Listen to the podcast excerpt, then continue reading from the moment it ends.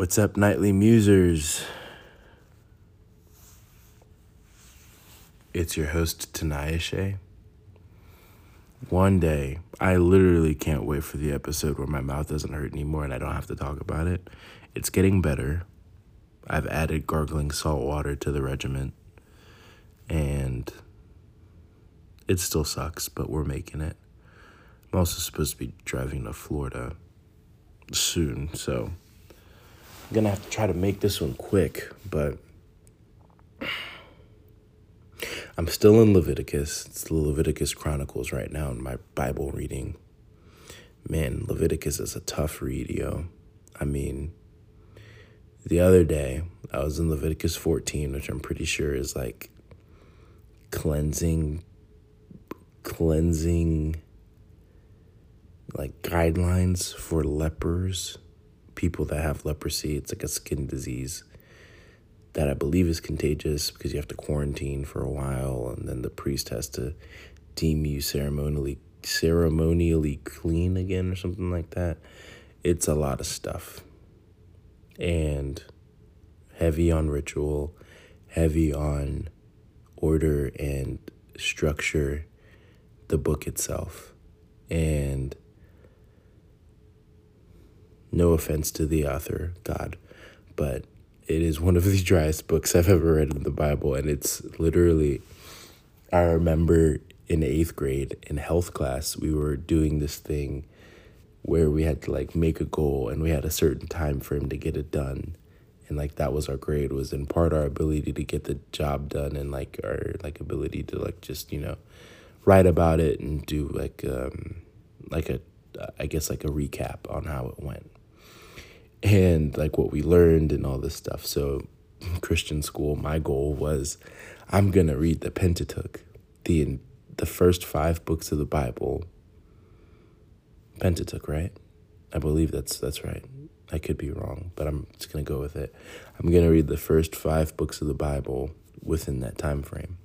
My teacher, Coach Ross, was like, "Are you sure? That's a pretty lofty goal." And I was like, "I got this." So I'm crushing it. I had a goal, like I had my books that I had to read per day, killing the game. It was actually a lot of fun um, at first. And then I hit Leviticus. Boy, tough. I don't even know if I made it to Numbers because Numbers is just a census. But I might have finished Leviticus and then it was like Numbers just beat the crap out of me. But it might have been the combo of the two. And my gosh, didn't meet the goal, which affected my grade, but it was a funny story because it literally beat the brakes off of me, dude. I was this little confident eighth grader thinking that he knew what he was doing. This this book series was like, bro, you haven't read me yet, boy. Genesis and Exodus is easy. Leviticus and Numbers is where the men are made. and so I'm in this Bible reading thing where I'm supposed to read the Bible and there's a timeline for it, but I'm not following the timeline. I'm just trying to, I, I want to know for a fact that I've read the entire Bible cover to cover. And so that's what I'm doing. And it's been an interesting journey, but Leviticus is beating the crap out of me right now. And one of the things that I'm learning I've literally had to like I've had to try to there's a there's a scripture that we're actually teaching on on Sunday which if you go to my church this will date when I actually recorded this episode. But um 2 Timothy I just said 2 Timothy. 2 Timothy 3 I believe it's verse. Forgive the tapping, that's my phone. Second Timothy 3 17. No, Second Timothy Second Timothy oh my gosh. Second Timothy 3. I first said Second Timothy, 3 which was kind of funny. Second Timothy 3 verses 16 through just 16. Well, 16 through 17, why not? All scripture is all scripture is breathed out by God and profitable.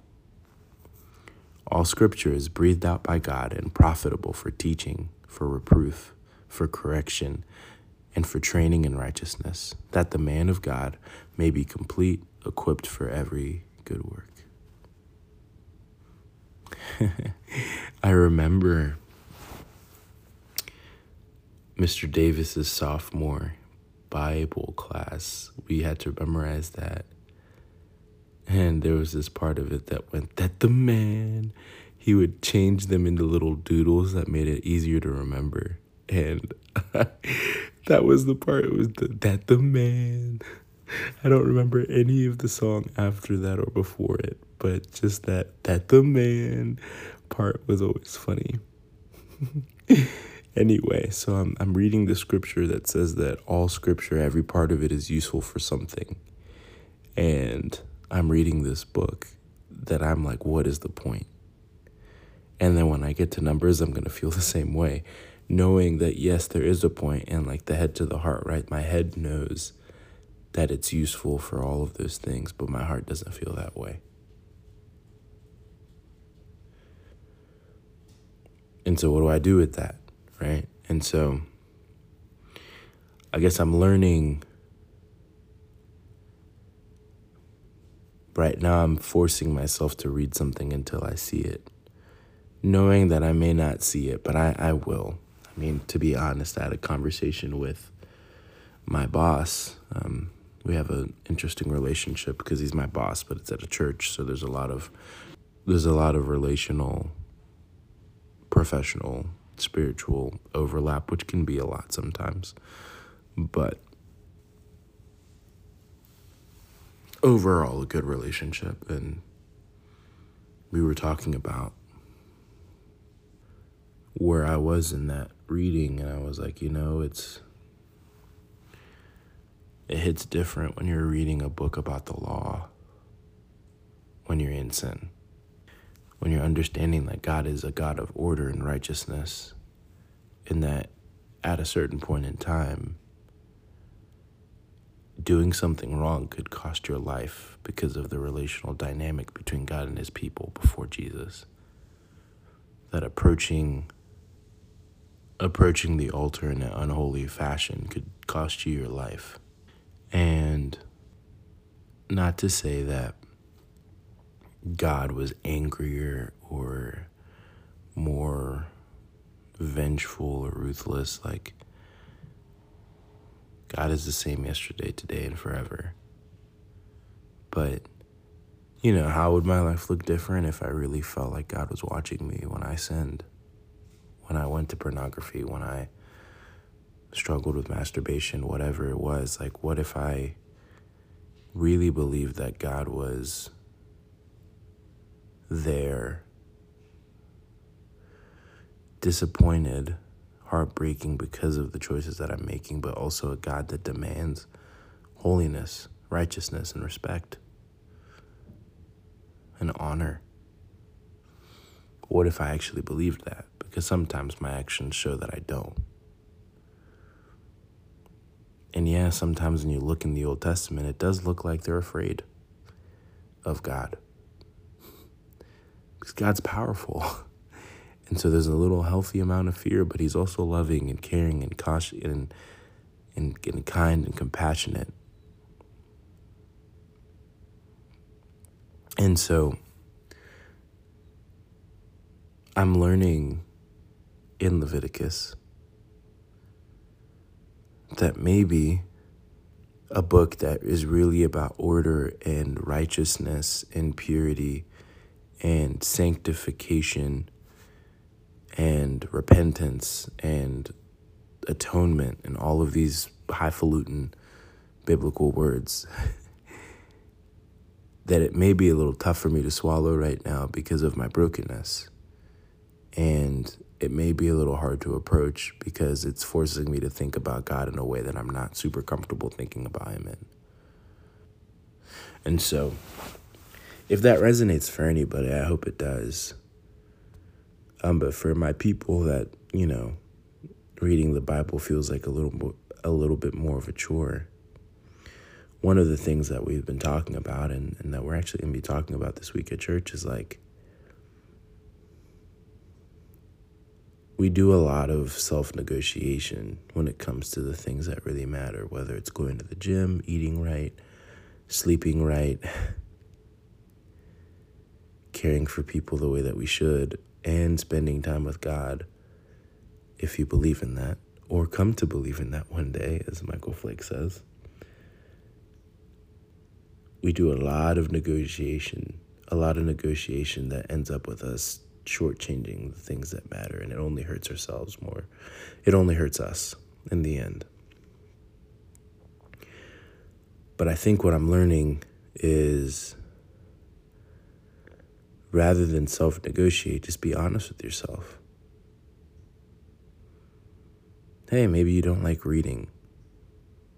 Find a bite sized chunk that you can manage a day and read it until you can read more. Maybe you do like reading, but you're not really a fan of praying. Look up a prayer in the Bible and recite it until you feel like you've got words that you can say for yourself. Like, if you don't like going to the gym by yourself, find a buddy. It's what I did. Because my literal entire athletic life was structured for me and I did it in a team element. So, I was totally used to taking care of myself and exercising with partners, with friends, with with teammates. And when I got out of that box, out of that structure, out of that reference point, whatever, I realized that I don't really enjoy this if I'm not doing it with somebody else.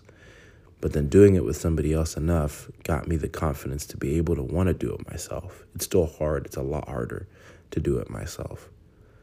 But it allows me to get there. Similarly to what I was saying with the other episode about finding the baby step version, the the easy low barrier of entry for you version to do so that when you get to the thing that you really, really want to do, but you're a little afraid of, it's less scary and you're more prepared and you're more confident. And so, yeah, this is another one about, you know, we're talking about practice, but it is like we always, you know, where is God? All of these questions. Who is Jesus? Who is God really? Like, what does any of this stuff mean? And the one book, the one thing, the one avenue to actually get to know Him and spend time with Him tangibly is the Bible. That's the book that he gave us. And we are always looking for alternative ways to get it done. At least I am. I'm not going to speak for everybody else.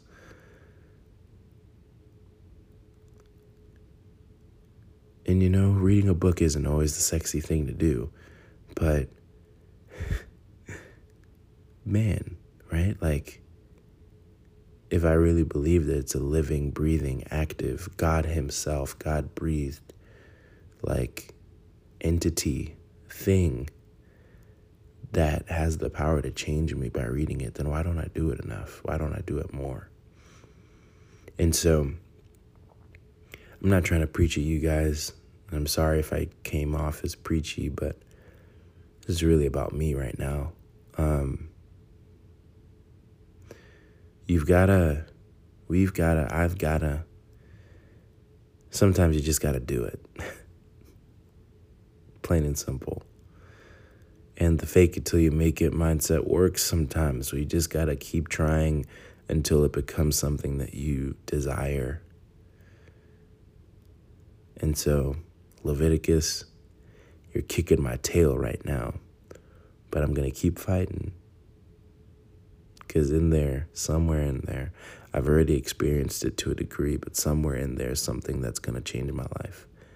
Because I have to believe that. Because apparently, this book is useful for teaching, rebuking, correcting, and training up in righteousness. So do those things. Train me up because I'm ready. And I want to see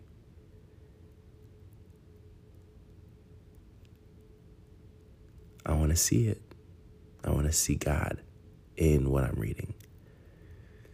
And the good old book says it's possible. So, this is, I guess, an accountability update. I'm still in Leviticus. It's going to take me some time because it's going to be a slow, slow burn. Um, but yeah, I feel like, you know, biblical life updates, like where I'm at in my Bible reading plan is is necessary and it's good to to let y'all know that I'm I'm not just talking about these things to talk about them. These are things that are actively going on in my life. So, I'm going to go cuz I got to go to Florida, but Knightly Musers, this is your host Tanaya Shea. This is so much fun and it's so cool to see that people are actually listening to this. So, blessings. As the great Will Stamey says, drive fast, take chances, don't be useless.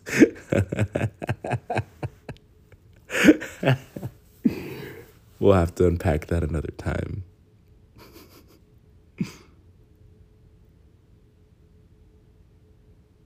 Peace out.